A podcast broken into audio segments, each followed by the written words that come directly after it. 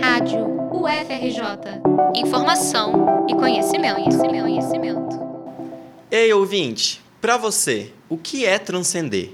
E o que vem depois que uma transformação acontece? Ela continua? Para no tempo? A quem ela atinge ou deixa de atingir? E como é que a transcendência pode ser alcançada? Estes e outros questionamentos integraram a programação da FLUP, a festa literária das periferias, e guiaram a roda de conversa Poesia Transcendente, realizada no sábado, dia 21 de outubro. A atividade contou com a presença da cantora Linda Quebrada, da atriz Kika Sena e teve a mediação da deputada estadual Dani Balbi. Lin e Kika compartilharam a relação de suas vivências e experiências com a poesia. As multiartistas são atravessadas por pioneirismos em suas áreas de atuação. Lin, por exemplo, é a primeira travesti a conquistar o prêmio Mulher do Ano do Geração Glamour. A cantora comentou que, para além da emoção, os ataques transfóbicos que sofreu após a premiação a fizeram refletir sobre o público que este movimento estava alcançando. A Lin entende que o prêmio é uma afirmação do seu trabalho e do seu corpo, mas sabe que está ocupando um espaço de disputa. E por mais que ela entenda que a sua presença causa negação em alguns, ela precisa ser generosa consigo mesma é, entre aspas, ser espelho e ser caco. É como se eu me tornasse ali um aspecto de, de, poder, ser, de poder representar partes e também de também poder ser negada, ser a negação dentro disso. Então a minha responsabilidade, o privilégio que eu ocupo vem mais ou menos desse embate enfrentamento com o espelho midiático, é, produzido e reproduzido por nós, contra nós, de ser espelho e de ser caco desse espelho. Se é que dá para entender alguma coisa disso, mas é mais ou menos essa contradição onde eu me encontro. Kika Sena é a primeira artista trans a receber o prêmio de melhor atriz do Troféu Redentor, no Festival do Rio de 2022. A protagonista do filme Paloma entende que estes espaços estão sendo ocupados a conta-gotas. Ela enxerga seu pioneirismo como arriscado e perigoso, porque se não houver ampliação do acesso a outros protagonismos trans, a invisibilidade continuará acontecendo.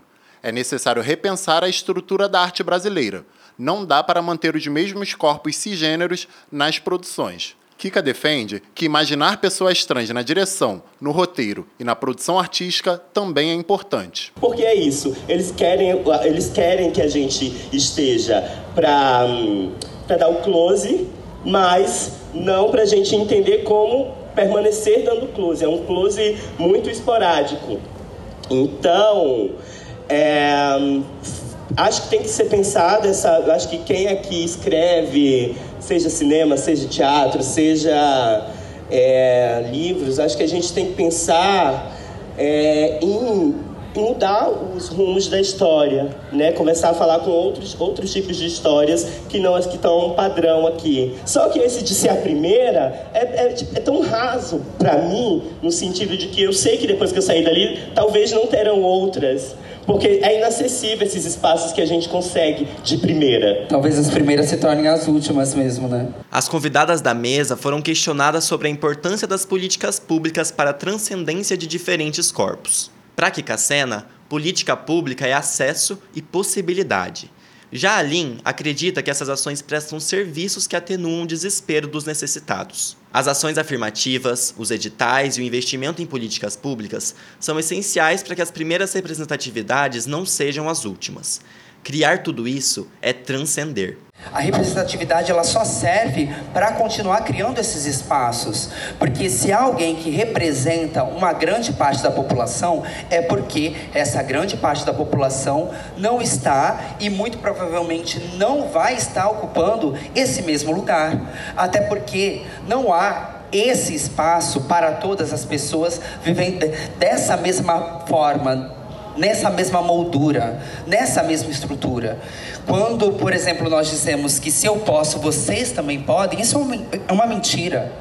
Porque a representatividade, ela está aí justamente para representar uma imagem e não uma presença, uma posição.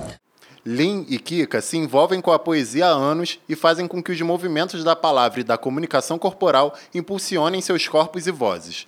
Para elas, a poesia é fonte de autoconhecimento e envolve muita coisa. Kika Sena vê a poesia como uma tentativa eterna de descobrir quem era e quem é.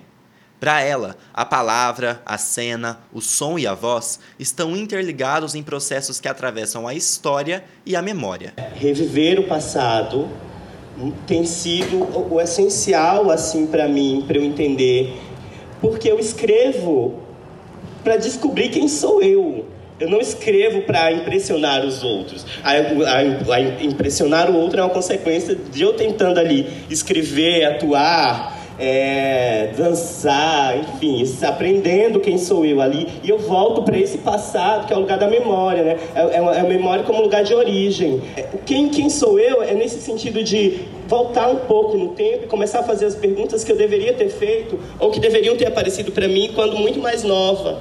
Ou talvez ouvir as perguntas que é, é, pulsavam no meu coração quando eu era criança, mas que não tinha nenhuma possibilidade de responder, reouvir essas perguntas e tentar dar respostas para ela. E se a poesia é o que reuniu as duas artistas na gira, perguntamos para elas qual o significado da expressão literária em suas vidas. Porque a poesia eu não sei se a poesia necessariamente ela importa na minha vida. Eu sei que ela constitui a minha vida mais do que importar é onde eu invento, acho que é onde eu invento importância, mais do que qualquer outra coisa.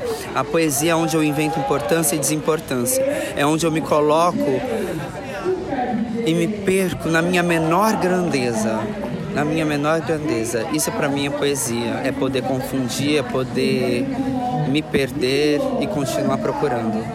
A poesia é uma linguagem, a poesia é um estado de, que, que tem a ver com afeto, que atravessa, que nos envolve e que é um estado, é um, é um sentimento, é um sentir. Para mim, a poesia ela tem a ver com um arrepio no corpo de algo que está acontecendo com a gente que a gente não sabe explicar. A FLUP esteve presente na Vila Olímpica da Gamboa, no centro do Rio, entre os dias 12 e 22 de outubro. Para além das diversas rodas de conversa, disputas nacionais e internacionais de slam, shows e peças teatrais preencheram a programação do evento. O escritor Machado de Assis e a sacerdotisa Mãe Beata de Iemanjá foram os grandes homenageados desse ano.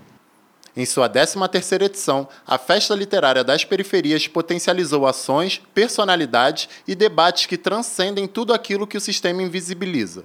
Um encontro como o de Linda Quebrada e Kika Sena aos pés do Morro da Providência reafirma o compromisso da FLUP em ampliar corpos, vozes e movimentos divergentes.